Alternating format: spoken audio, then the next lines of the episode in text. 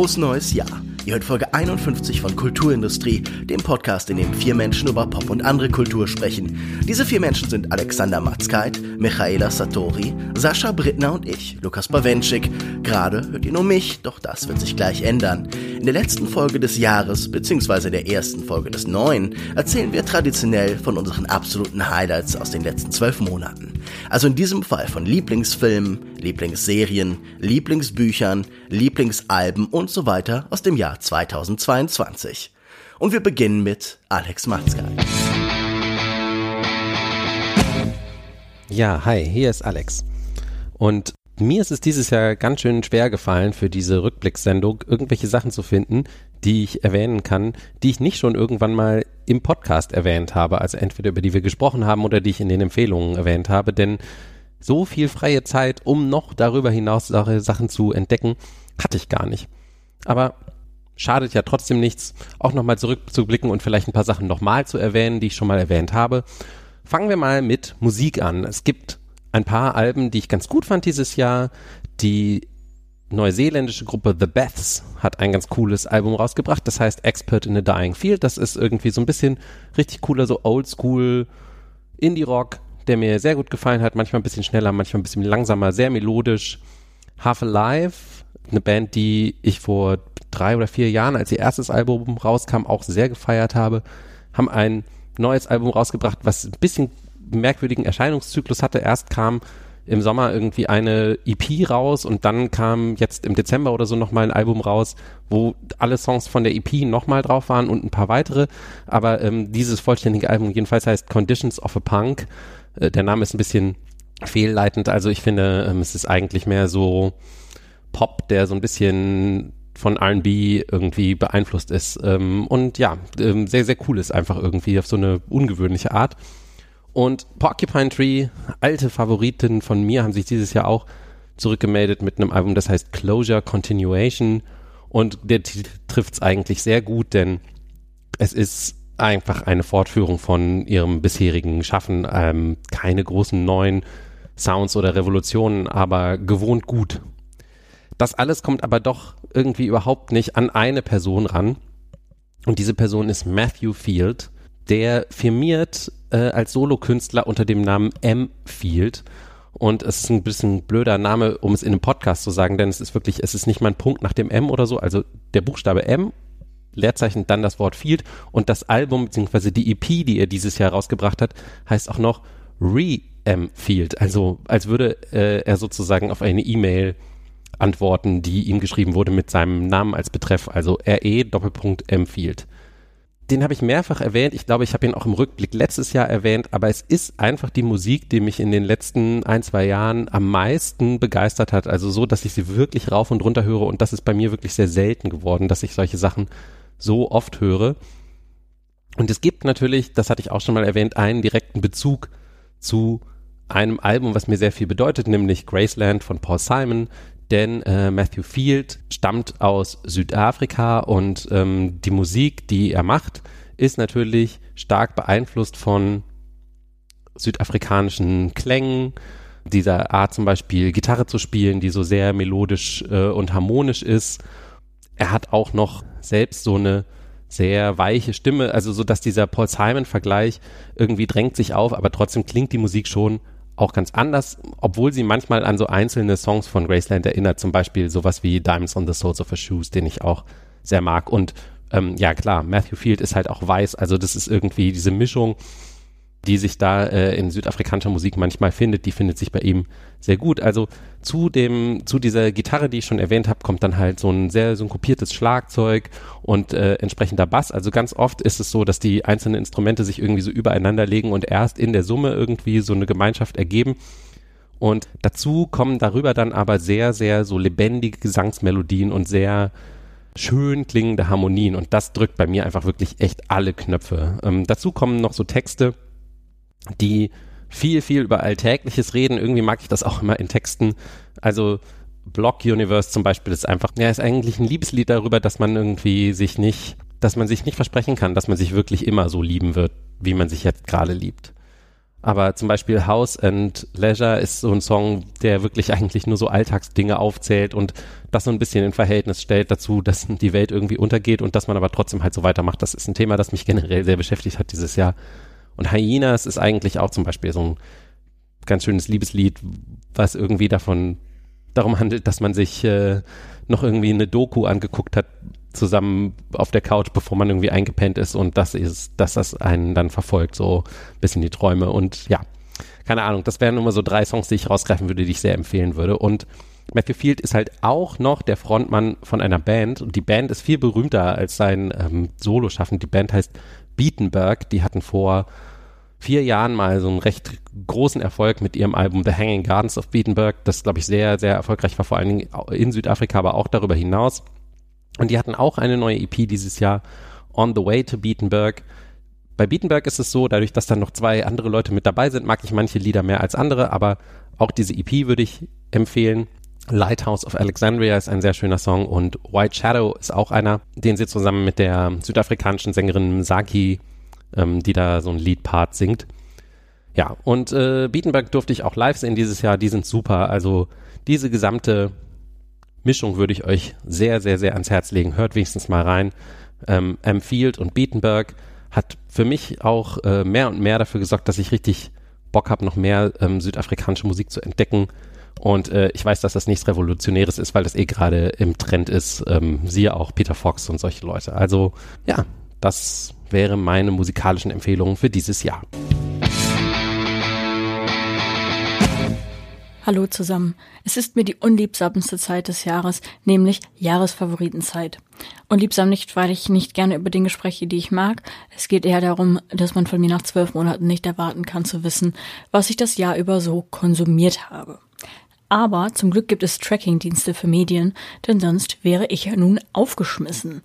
Aber okay, äh, fangen wir mit Film an. Da muss ich leider mit einem Bummer reinkommen, da mich dieses Jahr keiner der von mir gesehenen Filme sonderlich begeistert hat. Der Film, der dem Ganzen noch am nächsten kommt, war Triangle of Sadness, den wir auch hier im Podcast besprochen haben. Deswegen wäre das so der einzige Film, den ich da nennen kann. Inuo, den ich zu Beginn des Jahres mit Lukas besprochen habe, würde auch noch so dazu zählen. An dem habe ich auch sehr positive Erinnerungen. Hallo, liebe Kulturindustrie-Freundinnen und Freunde. Auch von mir, Sascha, gibt es heute noch einmal drei Picks aus dem Jahr 2022. Sie haben alle etwas gemein. Sie beginnen alle mit A.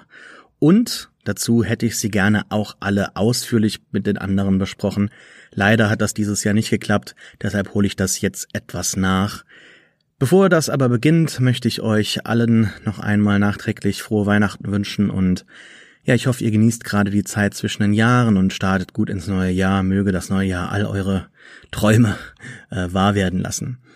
Ich fange an mit der Musik. Da habe ich dieses Jahr auch wieder sehr viel gehört an Indie-Künstlern, die mir viel bedeuten. Ich möchte so vielleicht vier zunächst nennen, ganz kurz, bevor ich dann auf einen oder eine Gruppe näher eingehe. Ganz besonders dieses Jahr hat mir das Album gefallen von Alex G, früher Sandy Alex G.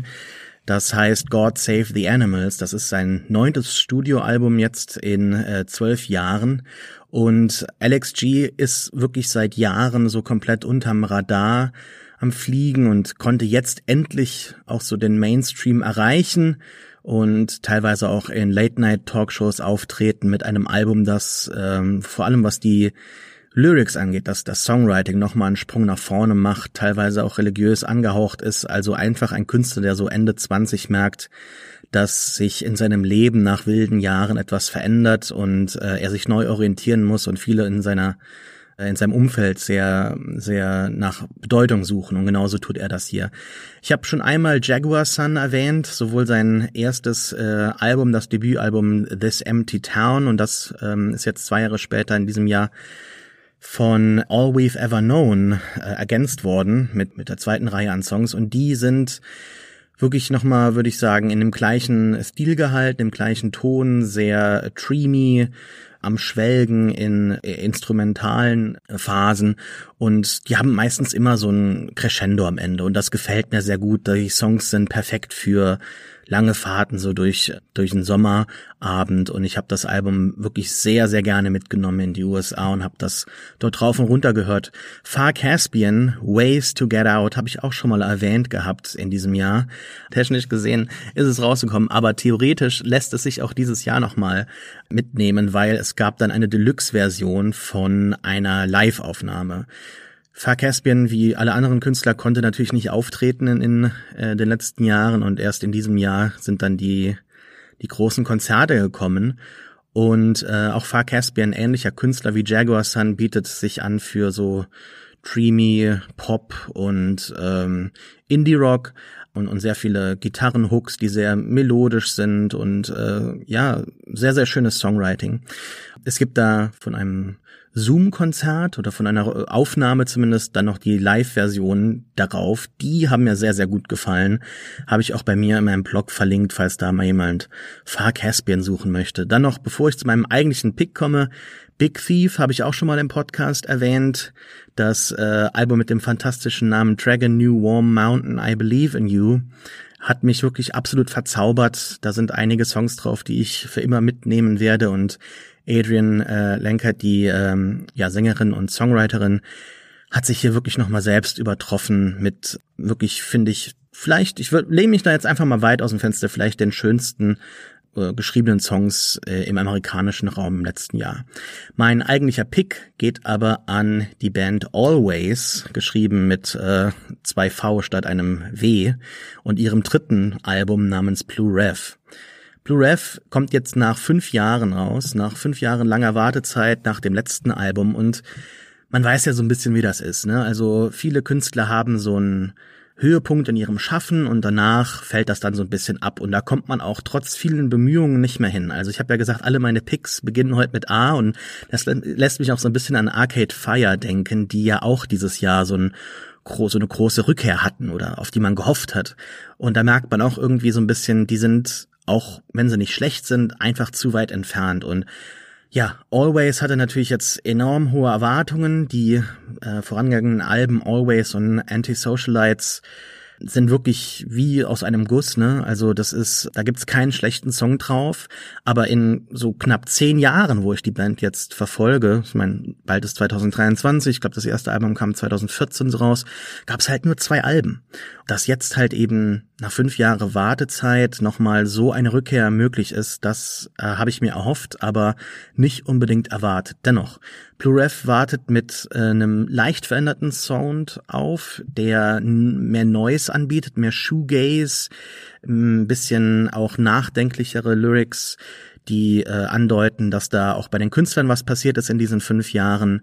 Ja, ganz, ganz tolle Songs. Ich würde sagen, Belinda Says ist auch von Pitchfork zum besten Song des Jahres völlig korrekt gewählt worden.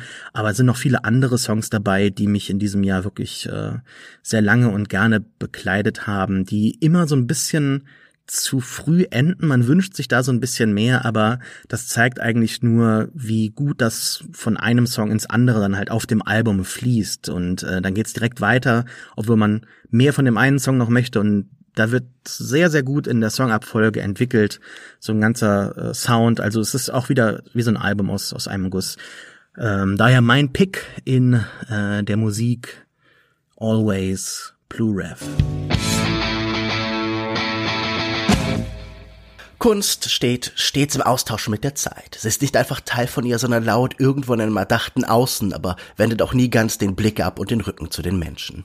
Wer heute lebt, muss manchmal glauben, die Luft wäre vergiftet. Ist sie sicher auch, aber darum geht's ja eigentlich gar nicht. Neben allen ganz konkreten Problemen und Krankheiten ist da noch eine Malaise, ein Krankheitsgefühl, das um sich greift. Etwas liegt in der Luft und ich glaube, der Film, der das für mich am besten auffängt, diese diffuse Mischung aus Wut und Melancholie, die alles irgendwie vernebelt, äh, das war in diesem Jahr When the Waves Are Gone von Love Diaz, mein Film des Jahres. Eine wie beim philippinischen Regisseur so oft recht lose Adaption einer literarischen Vorlage, in diesem Fall der Graf von Monte Cristo.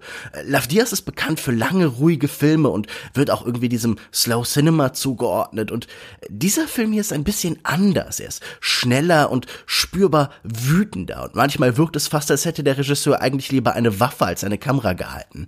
Erzählt wird eine relativ simple simple Geschichte von zwei Männern, die einander korrumpieren. Ein Polizist wird von einem ehemaligen Kollegen gejagt, den er ins Gefängnis gebracht hat, aber auch von seiner eigenen Vergangenheit als Teil von Dutertes Drogenkrieg. Die Schuld frisst sich als eine Krankheit in seine Haut. Seine Schwester klagt ihn für alte Fehler an. Außerdem ist da noch ein Fotograf, der Bilder von Opfern der diktatorischen Regierung macht. Jetzt wirft man ihm vor, sie wären zu schön. Er würde da ästhetisieren, die Wahrheit verunreinigen. Und für diese Unreinheit der Bilder in unreinen Zeiten setzt sich hier auch Love Diaz ein. Der Plot ist zweitrangig, weil er sich in wundervolle schwarz-weiße 16 mm Aufnahmen auflöst und in so kontemplative Einstellungen von belebten Straßen, von kuriosen Tanzeinlagen und religiösen Ritualen, Bilder, die mir ganz sicher bleiben werden. Lichtgestöber in Hotelfluren und Wellen, die gegen die Küste brannten. Und, und wenn die Wellen verschwunden sind, bleibt man mit dem Gefühl zurück, dass alles anders sein müsste.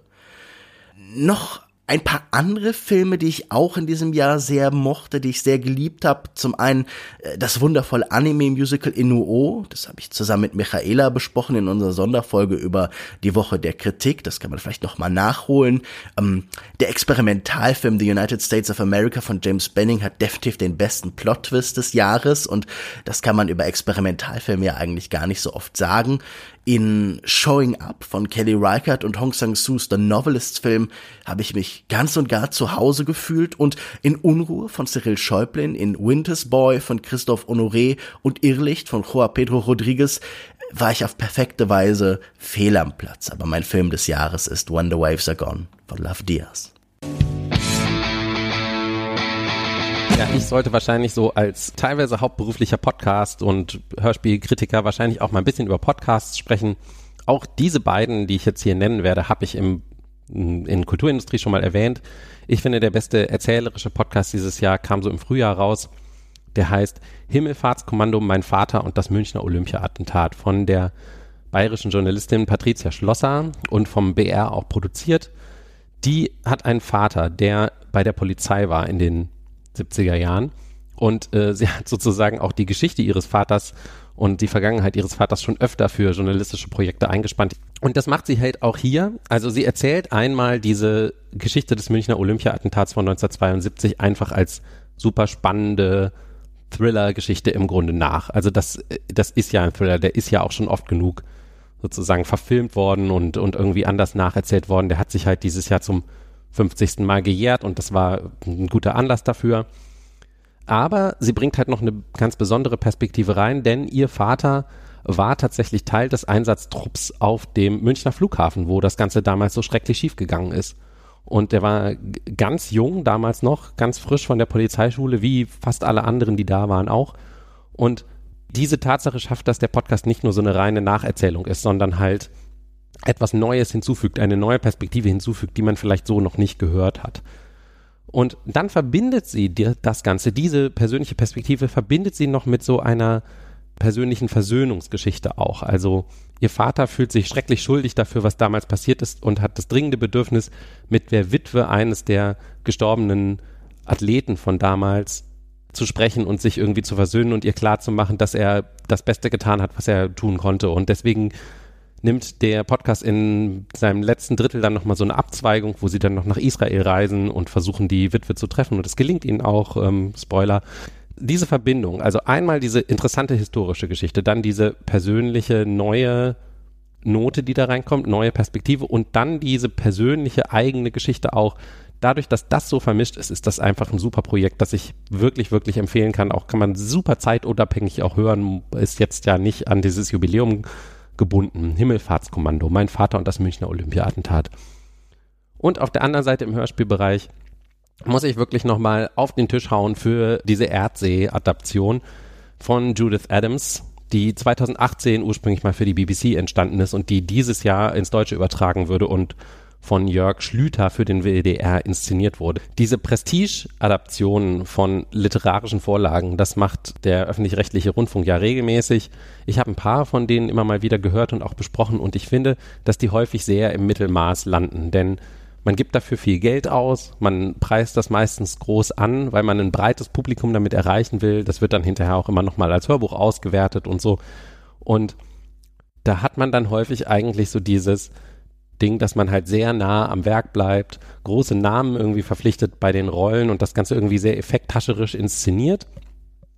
Aber erzählerisch bleibt das Ganze dadurch meistens eher schwach, finde ich. Ähm, also es bleibt halt einfach eine Hörspieladaption des, der Buchvorlage. Aber bei Erdsee ist es wirklich so, dass Judith Adams, die auch das noch angefangen hat, gemeinsam mit Ursula K. Le Guin vor ihrem Tod zu adaptieren, wirklich sich sehr viele Freiheiten nimmt, diese gesamte Saga anzupassen und zu adaptieren und auch zusammenzufassen und zu expandieren, je nachdem, was das Hörspiel halt eigentlich braucht. Also dazu gehört der ganz einfache dramaturgische Kniff, dass sehr viele Dinge rückblickend erzählt werden, so dass es immer einen Erzähler gibt, der der Geschichte auch seine persönliche Färbung geben kann. Damit nimmt die Geschichte natürlich manche Sachen vorweg, aber sie kommt dadurch auch viel organischer an bestimmte Punkte und das Schöne ist dadurch irgendwie auch, Mal abgesehen davon, dass das Hörspiel sehr divers gecastet ist und irgendwie die Vielfalt dieser Welt, die sich Ursula K. Le Guin, glaube ich, auch damals so ausgemalt hat in den 60er, 70er Jahren, als sie die Sachen größtenteils geschrieben hat, dass diese verschiedenen Aspekte von Spiritualität, Faszination für das Großartige, für das Überweltliche, für diesen Sense of Wonder, den Fantasy im besten Fall meiner Ansicht nach immer haben sollte, den ähm, bringt das Hörspiel halt auch sehr gut rüber, weil er immer dann auch im Zweifelsfall auf die Sprache von Ursula K. Le Guin auch zurückgreift, wenn es notwendig ist. Also, wer gerne Fantasy mag, wer Hörspiele mal hören kann. Ich weiß, dass das irgendwie was ist, was viele von uns wahrscheinlich seit unserer Kindheit nicht mehr gemacht haben und wenn dann eher nur irgendwie heute noch drei Fragezeichen hören oder so, die ja sehr schematisch sind, auch von ihrer Produktion, dann würde ich wirklich empfehlen, hört euch dieses Erdsee-Hörspiel vom WDR mal an und freut euch daran, weil das ist wirklich einfach eine sehr, sehr schöne Produktion geworden. Bei Serien fast das gleiche wie bei Filmen, aber da kann ich zumindest ein klares Serienhighlight benennen, nämlich den Anime Chainsaw Man. Den kann man in Deutschland auf Crunchyroll sehen. Da geht es um Denji, der einen Pakt mit dem Kettensägen-Dämon abgeschlossen hat und jetzt als halb Mensch, halb Dämon gegen andere Dämonen kämpft für eine Dämonenjäger-Sondereinheit. Also es klingt erstmal nach einem random schonen Anime. Das äh, ist es irgendwie auch, aber sehr unterhaltsam und mit ein paar witzigen Twists auf das schonen Genre, wie es zum Beispiel auch bei Jujutsu Kaisen schon der Fall war. Animiert von Studio Mappa, die zuletzt auch mit der Animation von Jujutsu Kaisen auch sehr empfehlenswert und der letzten Staffel von Attack on Titan beschäftigt waren. Momentan gibt es äh, zwölf Folgen auf Crunchyroll. Honorable Mention noch für die Serie White Lotus, bei der gerade die zweite Staffel anlief und die in meiner Bubble irgendwie jeder gesehen hat. Da gefiel mir die erste Staffel sehr gut. Die zweite Staffel verliert gerade nach so drei, vier Folgen für mich etwas an Momentum, aber die werde ich nichtsdestotrotz weiter gucken, denn ich bin gespannt, was da noch so passiert. Das Genre ist so Dark Comedy, Satire und ein bisschen Mystery und das White Lotus ist ein Ferienresort, das in der ersten Staffel auf Hawaii und in der zweiten Staffel auf Sizilien spielt und man hat viel witziges Drama um die jeweiligen Figuren und in jeder Staffel passiert auch ein Mord, auf den alle Handlungen sich zuspitzen. Ich würde also sagen, wer Big Little Lies mochte, wird auch The White Lotus mögen. Kann man auf HBO gucken und ist in Deutschland dann dementsprechend auf Wow, dem schlimmsten Streamingdienst der Welt erhältlich. Das lässt mich dann zum Fernsehen kommen. Ich habe in diesem goldenen Fernsehjahr ganz, ganz viel gesehen und sehr, sehr viel geliebt. Also ich habe wirklich in fast jedem Monat eine Serie gehabt in diesem Jahr, wo ich sagen würde, das war nicht die beste, aber zumindest mal eine der besten Serien des Jahres. Aber ich habe wirklich dieses Jahr wunderbar angefangen mit Station 11 was auch eigentlich mein Pick für dieses äh, für diese Kategorie sein sollte. Es ist die Serie, die mich am meisten mitgenommen hat, an die ich am meisten noch denken werde und auch gedacht habe im Laufe dieses Jahres. Sie endete bereits im Januar ganz früh und würde trotzdem am Ende auf Platz eins landen, wenn ich nicht dann doch irgendwie zu meinem eigentlichen Pick gleich komme. Station 11 habe ich auch schon mal erwähnt gehabt, eine Serie über eine Pandemie, aber nicht wirklich eine postapokalyptische Serie, die zeigt, dass es ähm, neben dem Überleben noch mehr Bedeutung im Leben geben muss. Eine Serie, die sehr im Stil gehalten ist von The Leftovers oder Lost, also definitiv in dem Stil von Damon Lindelof, Der äh, Showrunner Patrick Somerville ist auch ein ehemaliger Mitarbeiter aus dem Autorenraum von Lindelof und hat dort sehr, sehr Gutes mitgenommen. Ansonsten noch ein paar andere Serien, die ich nennen möchte, die ihr bestimmt schon in diesem Jahr gehört habt, die ich aber auch dann in meinem eigenen Podcast nochmal dann ähm, teilweise besprochen habe oder besp noch besprechen werde, wäre da auf jeden Fall mal überraschenderweise doch irgendwie nach alledem, wir hatten das ja so ein bisschen auseinandergenommen, Lord of the Rings, The Rings of Power hat am Ende doch irgendwie so ein bisschen die Kurve bekommen. Ich bin sehr, sehr angetan von House of the Dragon. Das ist äh, eine der besten Serien des Jahres und ich kann es kaum abwarten äh, zu sehen, wie das weitergeht. House of the Dragon, eine Serie, die bombastisches erzählt in ähm, ja ganz, ganz intelligenten Kniffen. Ich konnte vieles an der Kritik an dieser Serie in diesem Jahr überhaupt nicht nachvollziehen. Ein Showrunner, der mich dieses Jahr komplett eingenommen hat, ist Taylor Sheridan, der da bei Paramount äh, im, im Fernsehbereich so eine neue ja, Bedeutung in seinem Leben gefunden hat, eine neue Berufung, der jetzt nur Cowboy-Serien macht und mich damit sehr, sehr glücklich macht. Also 1883 und Yellowstone, zwei riesige Giganten in den USA, hier kaum besprochen, hier kaum bekannt. Dazu jetzt neuerdings 1923 mit Harrison Ford und Helen Mirren, Tulsa King, auch ähm, eine sehr spannende Serie mit Sylvester Stallone. Alles sehr, man könnte sagen, so ein bisschen rückschrittig, äh, ein bisschen konservativ, aber da müsste man genauer hinschauen, um rauszufinden, dass das nicht so ist. Eine ganz tolle Serie, die dieses Jahr auch gelaufen ist, war Severance. Eine Serie von unter anderem mit äh, der Beteiligung von Ben Stiller auf Apple Plus, die sehr viel um, über unsere Arbeitswelt zu erzählen hat und über unsere ständige Erreichbarkeit, über unsere kapitalistischen Lebensmodelle. Ähm, das fand ich sehr, sehr schön. Überrascht war ich davon, wie sehr ich doch irgendwie immer wieder Woche für Woche bei Halo reingeschaut habe. Kann ich selber kaum glauben, aber ja, es gab dieses Jahr eine Halo-Serie und sie war gar nicht so übel. Viele Halo-Fans würden mir wahrscheinlich ganz bös jetzt aufs Dach steigen, aber ich hatte damit irgendwie Woche um Woche meinen Spaß, auch wenn das äh, oftmals einfach nur so eine Sache war, die wirklich mich total, die einfach so da vor mir hergelaufen ist. Ich habe es nicht so nebensächlich geschaut, sondern schon aktiv, aber ich war dann wirklich überrascht. Zu Better Call Saul muss ich, glaube ich, nicht mehr mehr sagen. Ich habe in der letzten Staffel in meinem Pewcast jede einzelne Folge besprochen. Es ist ein grandioser Abschluss einer der besten Serien aller Zeiten. Und eine Serie, die unbedingt noch erwähnt sein muss, weil wir sie auch hier besprochen haben, ist For All Mankind.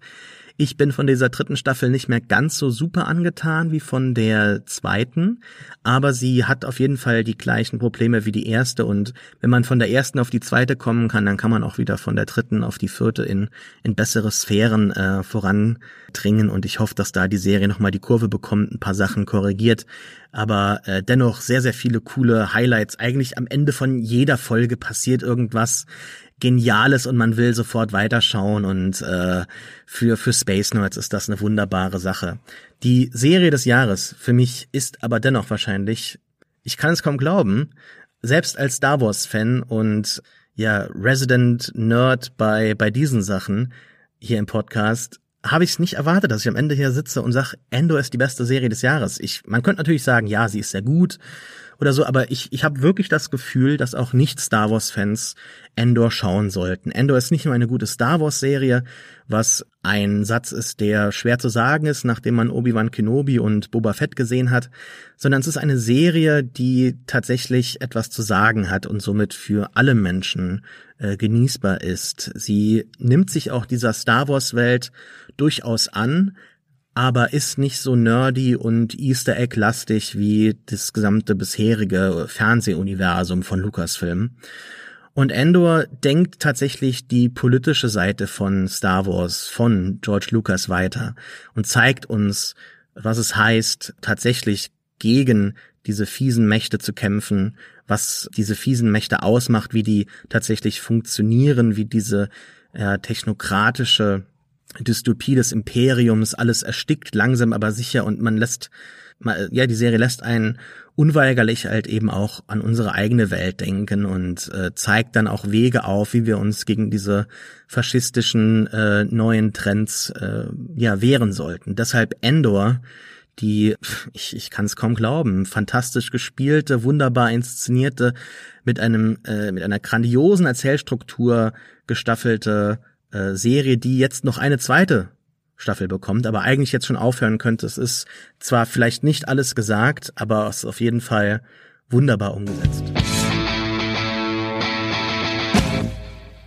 Meine liebste Serie des Jahres haben wir auch hier in Kulturindustrie besprochen. Olivier Assayas Irma Web. Seit Personal Shopper erzählt der beste französische Filmemacher der Gegenwart von der geisterhaften Qualität unserer digitalen Gegenwart, von den Sehnsüchten der Kunst und den Grenzen ihres Vermögens. Aus einem Film über das Kino-Remake eines Stummfilm-Serials wird eine Serie über die Streaming-Serien-Neuauflage derselben Geschichte. Das Ergebnis ist nicht einfach eine simple Behind-the-Scenes-Erzählung, keine schlichte Metafiktion, sondern sondern eine große Suche nach dem Unsichtbaren, das uns vor Augen geführt werden kann, wenn Menschen gemeinsam liebevoll an sich selbst verzweifeln.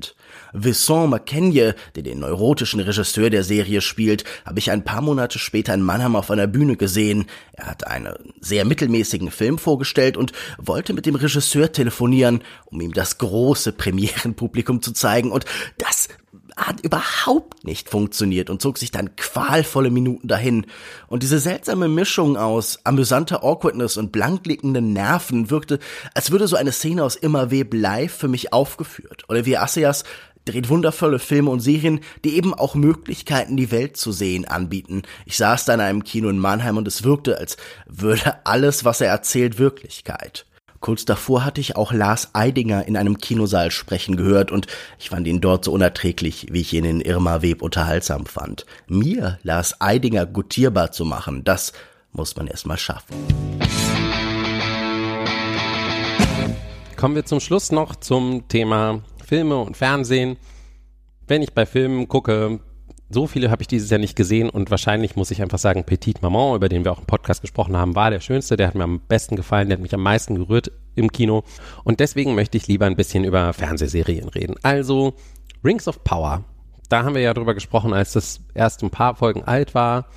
Ich habe es fertig geguckt und es hat mich sehr, sehr gefreut. Es hat mir sehr viel Spaß gemacht. Ich weiß, dass die Serie Schwächen hat, über die haben wir auch geredet und die sind alle, diese Kritiken sind alle total berechtigt. Aber ich finde es trotzdem schön, dass das Ding wirklich so grandios designt ist und dass es sich Zeit lässt, diese Geschichte zu entfalten. Das ist ja so ein bisschen eigentlich so diese Grundkritik an heutigen Prestige-Fernsehen, dass es lange dauert, um zum eigentlichen Plot mal vorzudringen. Aber ich finde, wenn so eine Fernsehserie in einer Welt wie Mittelerde spielt, die so tief beschrieben ist und in der man auch so viel machen kann, dann ist das okay. Dann kann man da, finde ich, auch einfach mal eine Weile drin rumwandern, ohne dass groß viel passiert. Weil ähm, die Schauwerte und dieses Gefühl, in der Welt zu sein, auch für sich steht, irgendwie zu einem gewissen Grad. Und ich finde, wenn die Serie dann so im letzten Drittel wirklich so auf den Punkt kommt und es dann zu Kämpfen kommt und so, findet sie auch ein paar Dinge, die interessant sind und neu sind und die man halt nicht bei Game of Thrones zum Beispiel schon hundertmal so gesehen hat. Natürlich bleibt so eine gewisse Prequelitis irgendwie nicht aus, dass man irgendwie versucht natürlich Rückgriffe auf den Herrn der Ringe zu erschaffen, der ja eigentlich später spielt. Aber auch das fand ich, habe ich schon schlimmer gesehen. Also die Hobbit-Filme zum Beispiel waren, was das angeht, deutlich, deutlich schlimmer. Also äh, The Rings of Power, finde ich, steht schon ganz gut für sich selbst und ich bin sehr gespannt, was da noch kommt. Ich will aber auf jeden Fall auch noch über eine Sache reden, über die wir nicht im Podcast geredet haben. Und ich bin sehr gespannt, ob Sascha auch drüber redet. Wir schicken uns unsere Highlights nämlich nicht vorher, sondern hören das dann auch immer erst selber, wenn, äh, wenn die Folge rauskommt und einer von uns, in diesem Fall ist das diesmal Lukas, der das alles zusammenfügt.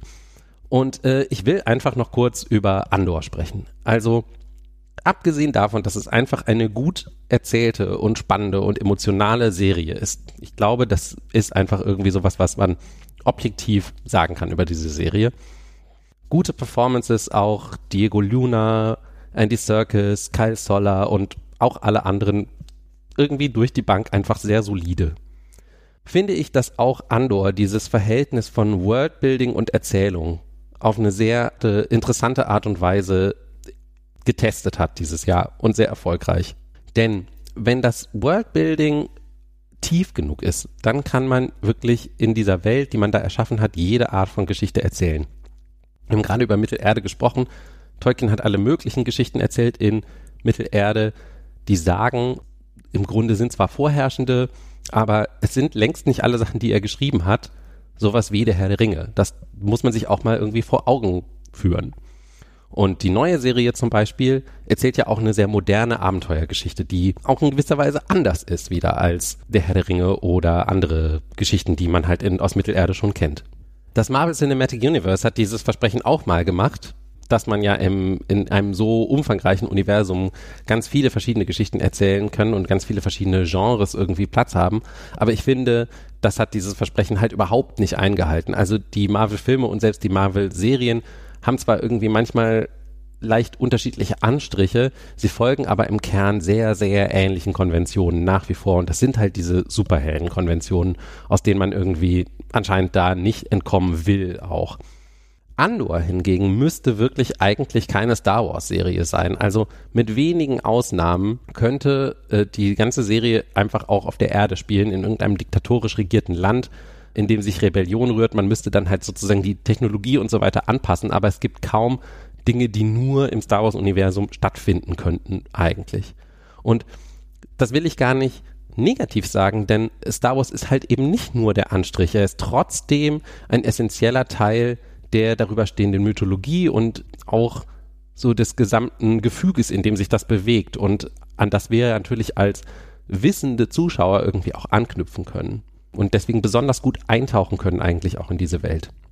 Und das ist für mich Franchise-Filme machen einfach, wie es sein sollte. Es gibt eine klare Handschrift des Schöpfers, der die Geschichte erzählt, die er erzählen will, in einer Welt, die so tief ist, dass er sie dort auch erzählen kann. Und deswegen war für mich Andor sehr überraschend, ehrlich gesagt. Ich hatte ursprünglich gar nicht geplant, das zu gucken und ich fand auch The Mandalorian zum Beispiel irgendwie ganz nett, aber auch nicht mehr. Das war halt sehr typisch Star Wars, trotz allem fand ich, war wahrscheinlich Andor meine zufriedenstellendste Bewegtbild-Erfahrung des Jahres. Und wenn ich meine Liste bald veröffentliche, dann wird das da auch ganz oben stehen. Das war's von mir. Wir melden uns ab für dieses Jahr. Ich wünsche euch alles Gute für 2023. Hoffentlich geht alles in Erfüllung, was ihr euch wünscht. Und es gibt viel Gutes zu sehen, zu hören, zu lesen, zu riechen. Macht's gut. Ciao. Kommen wir zu Büchern. Mein absolutes Highlight war I'm Glad My Mom Died von Jeanette McCurdy. Das war auch mal am Ende einer Folge eine Empfehlung von mir und ich kann mich nur wiederholen. Fantastisches Buch, toller Schreibstil, der immer das Alter beziehungsweise den jeweiligen Lebensabschnitt von McCurdy äh, so abbildet. Es gibt äh, Dutzende Triggerwarnungen zu dem Buch, äh, da sie ungeschönt von ihrer traumatischen Kindheit erzählt, durchzogen von Missbrauch, narzisstischer Mutter, Ausbeutung und äh, Essstörungen. Sie tut das aber mit einer Prise Humor, so dass man nicht nur durch hunderte Seiten Elend blättert. Äh, also wenn ihr euch bereit fühlt, empfehle ich euch I'm Glad My Mom Died von Jeanette McCurdy zu lesen. Fiction habe ich aber auch gelesen und ich fand Good Other People's Clothes von Carla Henkel, äh, soll wohl auch verfilmt werden. Handelt von zwei Studentinnen in einer WG, die glamouröse Partys in ihrer Berliner Wohnung feiern. Aber irgendwann passieren mysteriöse Dinge und auch ein Mord geschieht. Dann äh, Sayaka Murata, Zeremonie des Lebens, äh, auch gut, haben wir im Podcast auch besprochen. Bei Labwona von Notessa Moschweg bin ich hin und her gerissen, das zu empfehlen. Es ist sehr grotesk und spielt in einem fiktiven mittelalterlichen Dorf und es passiert wirklich fast nur Scheiße und weirder Kram, wodurch es mich an den Film Es ist schwer ein Gott zu sein von Alexei Jurjewitsch äh, German erinnert hat. Wenn ihr also auf Elend und Ekel im Mittelalter steht, dann empfehle ich euch Labwona. Äh, das Buch hat von mir nicht mal so eine hohe Bewertung bekommen, aber äh, ich denke da regelmäßig drüber nach, wie abgefuckt das alles war. Und äh, ich habe einen BookTok Booktube Favoriten gelesen, nämlich The Seven Husbands of Evelyn Hugo von Taylor Jenkins Reid. Und obwohl ich skeptisch war. Es ist ein gutes Buch. Es ist gut geschrieben. Die Geschichte ist inspiriert von mehreren alten Hollywood-Größen und es geht um Evelyn Hugo, die ein Old Hollywood-Star war äh, und ist und nun am Ende ihres langen Lebens der Protagonistin des Buchs, also der Protagonistin der Rahmenhandlung quasi, ein Exklusivinterview gibt und ihr ihre Lebensgeschichte erzählt für also damit sie halt ihre Memoiren veröffentlicht nach ihrem Tod. Und da geht es, wie der Titel schon verrät, um ihre turbulenten Ehen und welcher dann der Banner dann ihre große Liebe war. Wenn ich so auf mein Spotify Rap schaue, dann habe ich erschreckend wenig Neues gehört, aber ein paar neue Highlights gab es trotzdem dieses Jahr für mich. Jetzt ganz frisch erschienen das neue Album von SZA namens SOS. Äh, einfach fantastische R&B, Popkünstlerin und ein sehr solides Album. Meine bisherigen Favoriten sind die Tracks Kill Bill und Ghost in the Machine mit fucking Phoebe Bridgers. Also das ist auch ein Feature, das ich nicht hab kommen sehen.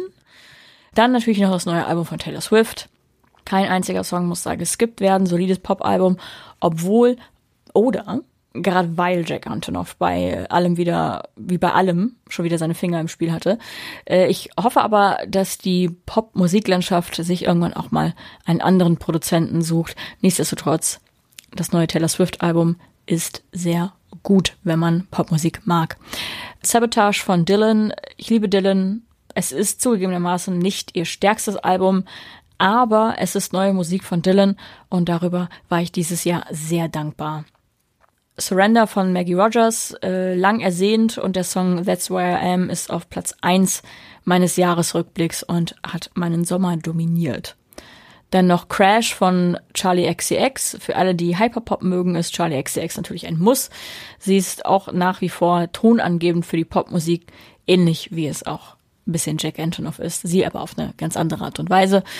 Ich liebe die Single Back for You mit Rina Sawayama, die auch ein Album veröffentlicht hat, das ebenfalls großartig ist. Äh, Rina Sawayama äh, eher so, ich sag mal, experimenteller Pop. Und ihr 2022 erschienenes Album heißt Hold the Girl. Ebenfalls experimenteller Pop, aber mit spanischen Flamenco-Einflüssen. Motomami von Rosalia habe ich auch mal empfohlen. Ich liebe Rosalia, ihr Album hat, wie die TikTok Gen Z sagen würden, meine Hirnchemie permanent verändert. Und mein absolutes Highlight waren aber OG Chemo mit Mann beißt Hund, darüber haben wir im Podcast auch ausführlich gesprochen, und Laurel Hell von Mitski. Ich liebe Mitski mehr als mein Leben und ich habe dieses Album bestimmt ein bis zwei Wochen ausschließlich gehört und einzelne Single haben, Singles haben es natürlich dann auch in meinen Spotify-Jahresrückblick geschafft. Es ist ein fantastisches Album. So wie alles, was Mitski macht. Ja, das waren meine Highlights. Danke, dass ihr so fleißig Kulturindustrie gehört habt. Und in 2023 geht's weiter und hoffentlich auch mit euch. Frohes neues Jahr. Ich habe dieses Jahr auch sehr viele schöne Filme gesehen, die wir auch im Podcast besprochen haben. Erwähnt sei dabei Red Rocket, Petite Maman, Men, Worst Person in the World. Ein Film, den ich auch gern besprochen hätte in unserem Podcast, wäre Top Gun Maverick. Ein grandioses Filmerlebnis, das man auf der möglichst größten Leinwand sehen muss, genießen darf und am Ende dann Tom Cruise beklatschen darf für die Rettung des Kinos. Ein weiterer Film, der mir dieses Jahr sehr viel gegeben hat, war Jackass Forever, den ich mit Lukas gemeinsam in einem Kino gesehen habe und relativ früh am Anfang des Jahres so ein bisschen auch so das Ende der sehr krassen persönlichen Belastung durch die Pandemie so eingeleitet hat oder oder die, diese Belastung beendet hat. Also das war wirklich so ein äh, sehr großes Lachen und äh, Begrüßen von einer Rückkehr von einer Welt, die nicht mehr so krass trist ist. Für mich persönlich. Und dafür danke ich Lukas, dafür danke ich den Jackass-Jungs. Ist Jackass Forever jetzt genauso gut wie anderen Filme? Nein, leider nicht. Auch dieser Film ist leider an den äh, Covid-Problemen erkrankt. Jackass Forever, das waren Stunts, aber diese Man on the Street Bits fehlen leider hier und sie sind durch die Pandemie eben nicht möglich gewesen. Und dazu muss man auch sagen, so es ist jetzt auch langsam mal gut. Also ich möchte gar nicht nur so sehr Johnny Knoxville zuschauen, wie er sich wehtut, sondern dieser Alterungsprozess ist abgeschlossen. Ein weiterer Film, der mir sehr, sehr gut gefallen hat, ist Licorice Pizza von Paul Thomas Anderson. Aber ich möchte zum Ende kommen und äh, möchte lieber länger über zwei andere Filme reden, die beide mit A beginnen. Der eine oder andere kann es sich schon denken. Es sind zwei Filme, die jetzt am Ende des Jahres rausgekommen sind. Und hätten wir jetzt nicht dieses Quiz und diese Top-Picks des Jahres, hätte ich doch sehr, sehr stark jetzt eine Kampagne gefahren in unserer Redaktion, sowohl Avatar als auch After Sun zu besprechen. Ich beginne mit James Camerons Rückkehr ins Kino. 13 Jahre hat er an seiner Fortsetzung, ich wollte fast sagen, an seinem Magnum äh, Opus gearbeitet, aber Ja, beides würde wahrscheinlich stimmen. Es ist sowohl gleichzeitig ein technisches Meisterwerk, das hoffentlich uns zeigt, wie die Zukunft des Kinos aussieht. James Cameron ist immer allen zehn Jahren voraus. Das Kino fand, befand sich bei Avatar 1 so an einem Scheideweg 2009 und da begann so das MCU sich so zu gestalten. Und leider hat dann das letzte Jahrzehnt die falschen Lektionen herausgelernt und hat einfach nur alle anderen Filme mit 3D nachbearbeitet, um mehr Geld zu machen, anstatt die ja, Lektion von James Cameron mitzunehmen. Ich hoffe, dass sich das jetzt ändert. Avatar, The Way of Water ist ein absolut grandioses Meisterwerk, das vergessen lässt, dass man, was dort sieht, eigentlich gar nicht real ist. Ein äh, Film, der immer nachdenken lässt, wie haben sie das denn jetzt gemacht? Wie kann das da entstehen? Und der sowohl auch bei der Regie als auch beim Drehbuch entzücken darf, aber ich habe mir als ja Resident Avatar Superfan hier und Verfechter dieses Films seit über 13 Jahren schon ein bisschen mehr gewünscht ich war sehr, sehr zufrieden mit dieser Kinoerfahrung. Ich war sehr glücklich über die Akzente, die dort neu gesetzt werden. Nur leider fehlt mir so ein bisschen die menschliche Perspektive in diesem Film. Und es kommen auch einige Figuren mit rein, die aber gar nicht so im Film mitspielen. Andere Figuren fallen teilweise raus. Sie sind eigentlich zentrale Hauptfiguren und man merkt so ein bisschen, dass dieser Film jetzt neben den anderen parallel, also neben Avatar 3 und teilweise schon 4 gedreht wurde und dass man dort so fast schon die nächste Episode schaut statt den nächsten großen Film von James Cameron.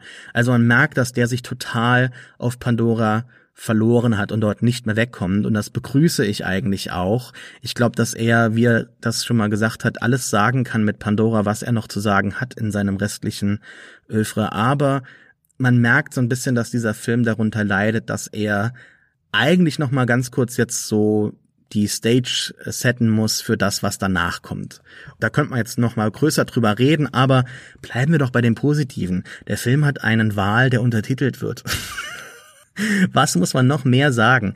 Äh, es gibt keinen Point-of-Entry-Character, das könnte man kritisieren, aber James Cameron hat ein unglaubliches Vertrauen in dieses Publikum und äh, mutet uns sehr, sehr viel zu, und belohnt uns auch mit ganz vielen Sequenzen, die atemberaubend sind und einen nochmal wirklich an die Kraft des Kinos glauben lassen, an die Kraft der Familie. Und äh, ich glaube, dass wenn man diesen Film so jetzt zwischen den Jahren mit der Familie schaut, kann man auch nicht irgendwie rausgehen und sagen, ja, ich fühle mich jetzt, fühle mich irgendwie schlecht oder so.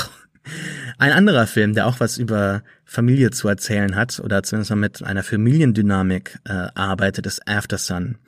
After Sun hat einen Moment in sich, der mir für immer hängen bleibt, ähm, neben ganz vielen anderen, aber der jetzt sich super für die Beschreibung dieses Films so anbietet. Es geht da in einem Urlaub von Vater und Sohn. Vater ist ein bisschen zu jung für seine Tochter, so um die 30. Die Tochter ist gerade so am Schritt, so ins Teenageralter einzutreten, ist noch Kind genug, um sich eine gewisse Unschuld ja zu bewahren oder mit, mit sich rumzuschleppen, aber interessiert sich dann auch so langsam für Jungs.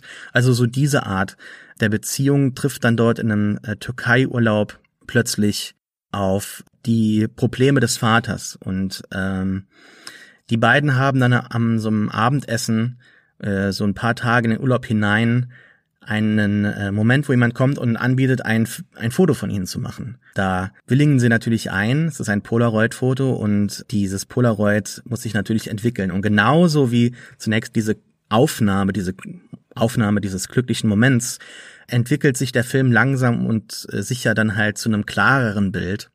Und ähm, das Ganze ist wunderbar inszeniert von der Regisseurin und Drehbuchautorin Charlotte Wells, die hier autobiografisch einen, ja, ihre Beziehung zu ihrem Vater so ein bisschen verarbeitet und uns mit, ja, so einer Dissonanz in den Erzählmitteln zeigt, dass sie selbst so eine Dissonanz in der Beziehung zu ihrem Vater mit sich rumträgt. Also, dass sie sowohl diese schöne Urlaubserfahrung hatte, genau wie jetzt die Hauptfigur Sophie hier mit ihrem Vater im Urlaub ist, natürlich so die typischen Urlaubsprobleme mal hat hier und da. Und dann Streit ist natürlich auch irgendwie vorprogrammiert im Urlaub, aber am Ende doch irgendwie glücklich in die Kamera winkt und dann einige Jahre später noch einmal mit einem zweiten Blick als äh, selbst äh, Mutter als, als Familienmensch dann halt auf auf diese ganze Erzählung nochmal schaut mit anderen Blicken. Und da haben wir dann halt so altes Videomaterial, das ist dann verarbeitet mit Bildern und ähm, einem normalen äh, Erzählstil mit normalen Kameras, äh, modernen Kameras. Und das ist ähm, ja wunderbar, wie das so zusammenkommt. Es packt mich einfach. Es hat mich sehr an Call Me by Your Name äh, denken lassen, in der Art und Weise, wie er einlädt, so eigene Erfahrungen mit dem Film zu verknüpfen. Also es ist ein unglaublich sentimentaler Film, der in Zärtlichkeit und Nostalgie ertrinkt und ja, Charlotte Wells spielt so auf der, auf der Bildebene mit ganz vielen Motiven, so aus Schatten und Reflexion, um ihre Geschichte zu erzählen. Das ja, es, ist, es, es hat mich wirklich überrascht, wie willkommen ich das geheißen habe, auch so die eigene Kindheit und Jugend so cineastisch verarbeitet zu sehen, weil auch ich habe im Mittelmeerraum Ende der 90er Jahre viele Urlaube gehabt und äh, in den Szenen und Momentaufnahmen hier entsteht eigentlich so ein universeller Film, der aber in seiner Perspektive ganz, ganz spezifisch ist. Also man erkennt sich in ganz vielen Momenten wieder. Und das beginnt auch ganz früh. Das beginnt schon so mit so Fahrten vom Flughafen oder von äh, Fahrten im Bus äh, zum Hotel und einzelnen Momenten, die mich ganz, ganz früh ergriffen haben und äh, zu Tränen gerührt haben.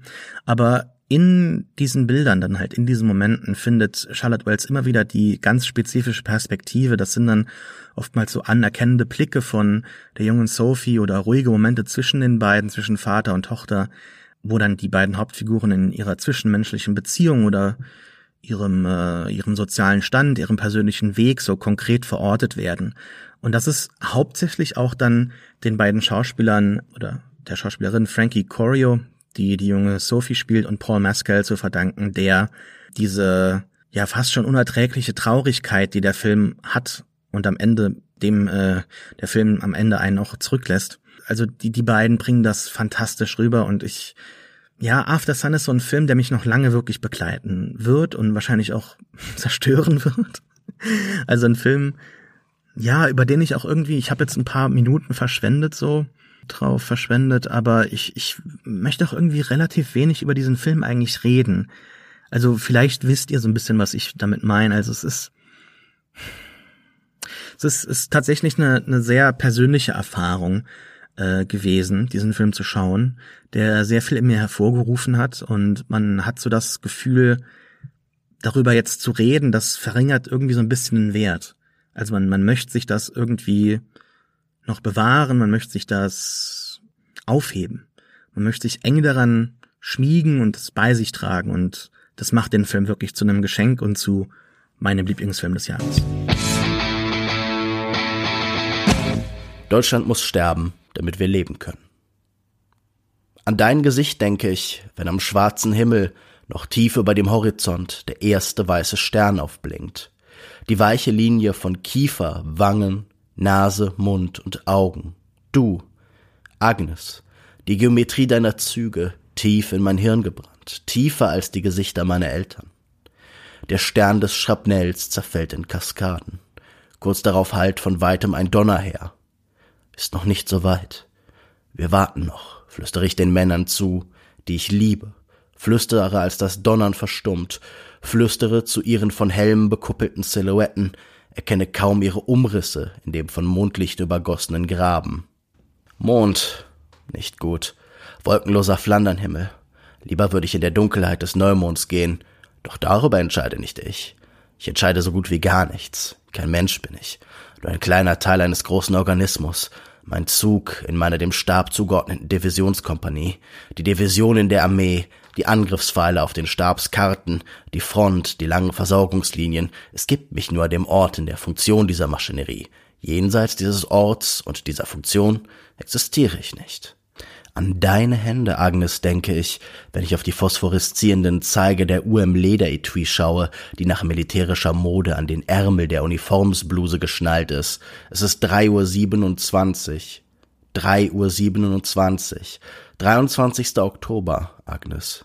Es ist noch nicht so weit, noch nicht so weit. Rohe Männer, sage ich, und sie verharren reglos, gespannt wie lebende Bögen, die jederzeit losschnellen können. Ich höre, wie dem neben mir knienden Schützen namens Gusinda die Zähne klappern. Rohe Männer, Ruhe. Hoch über uns pfeift der Himmel und blitzen gleich darauf neue Sterne und Donnern, und ich denke an deine Hände, daran, wie du mir die Rechte zum Kuss reichtest, als ich dich das letzte Mal sah, vor sechs Monaten und drei Tagen, Ich hätte nicht geglaubt, dass du mir die Hand reichst. Ich stand in der Tür und hatte schon die Handschuhe übergezogen, als du mir deine entgegenstrecktest. Hastig streifte ich die Armeehandschuhe wieder ab. Du hieltest mich mit einem einzigen Blick auf, und ich begriff, dass du gar nicht wolltest, dass ich deine Hand ergreife, gar nicht wolltest, dass ich sie an die Lippen führe. Du hobst die Hand nicht hoch, du bist viel kleiner als ich, ich musste mich also bücken, ich faltete die Hände hinter dem Rücken und drückte einen Kuss auf deine Hand, gleich neben den goldenen Ring. Ich roch dein Parfum, erst damals. Ich weiß, was für ein Duft das ist. Du hattest ihn wenige Monate zuvor von mir bekommen, hast ihn selbst ausgesucht, eine französische Vorkriegsnote, natürlich Caron Narcisse Noir, Bergamotte und Orangenblüten, Zibet und Moschus und Sandelholz, eine Rarität in der Kriegswirtschaft, die meine Finanzen vieler Monate lang strapazierte. Jetzt gab ich dir das Heft als Geschenk. Ich hatte es in der Tasche eines englischen Leutnants gefunden, der bei unserem Artillerieangriff den Kopf verlor. Ich sprach nicht davon, dass der Kopf des Leutnants noch immer im flachen Helm neben seinen Füßen gelegen hatte. Das Heft trug den Titel Proof Rock and Other Observations. Es war von einem mir zuvor unbekannten Dichter namens Eliot. Darin fand ich ein Gedicht mit dem Titel The Love Song of J. Alfred Prufrock, das großen Eindruck auf mich machte. Ich wollte diesen Eindruck mit dir teilen. Du nahmst das Büchlein wortlos entgegen, zogst die Hand nicht sofort zurück, und ich verharrte so mit den Lippen auf deiner Haut, einem Hauch deiner Parfümdüfte.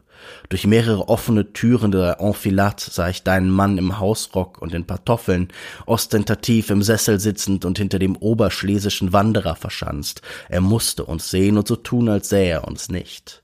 Kurz darauf löstest du die Hand von meinen Lippen und strichst mir mit den Fingern übers Haar, so wie man einem zottigen Hund zaust. Erst da richtete ich mich auf und sah dich an.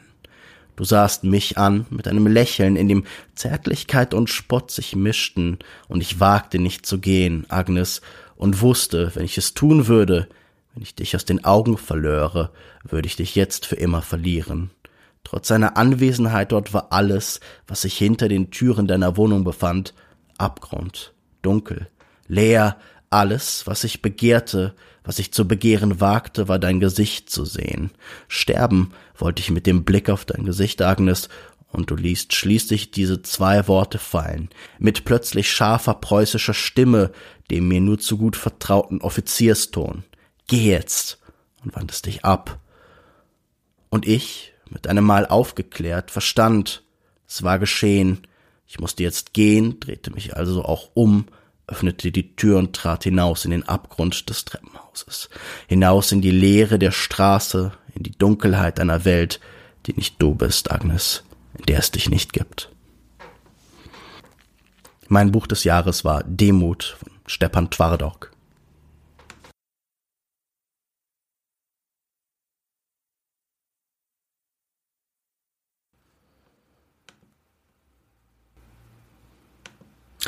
Damit habt ihr jetzt eine Menge zu hören, zu sehen, zu lesen und so weiter. Vielleicht nicht genug für ein ganzes Jahr, aber es kommen ja auch neue Folgen von Kulturindustrie auf euch zu. Vielen Dank auch von mir an alle, die uns zuhören und vielleicht sogar den Menschen dort draußen von diesem Podcast erzählen. Sharing is caring. Ihr findet uns überall im Internet, unter anderem auf Twitter, Dort ist Alex at Alex Matzkeit, Sascha ist at Reeft, Michaela ist at Mihatori und ich bin at Kinomensch. Teilt gerne auch eure persönlichen Highlights aus dem Jahr 2022 mit uns. Welche Bücher, Filme, Serien, Alben und so weiter haben euch begeistert? Wir sind gespannt. Tschüss und auf 365 gute Tage.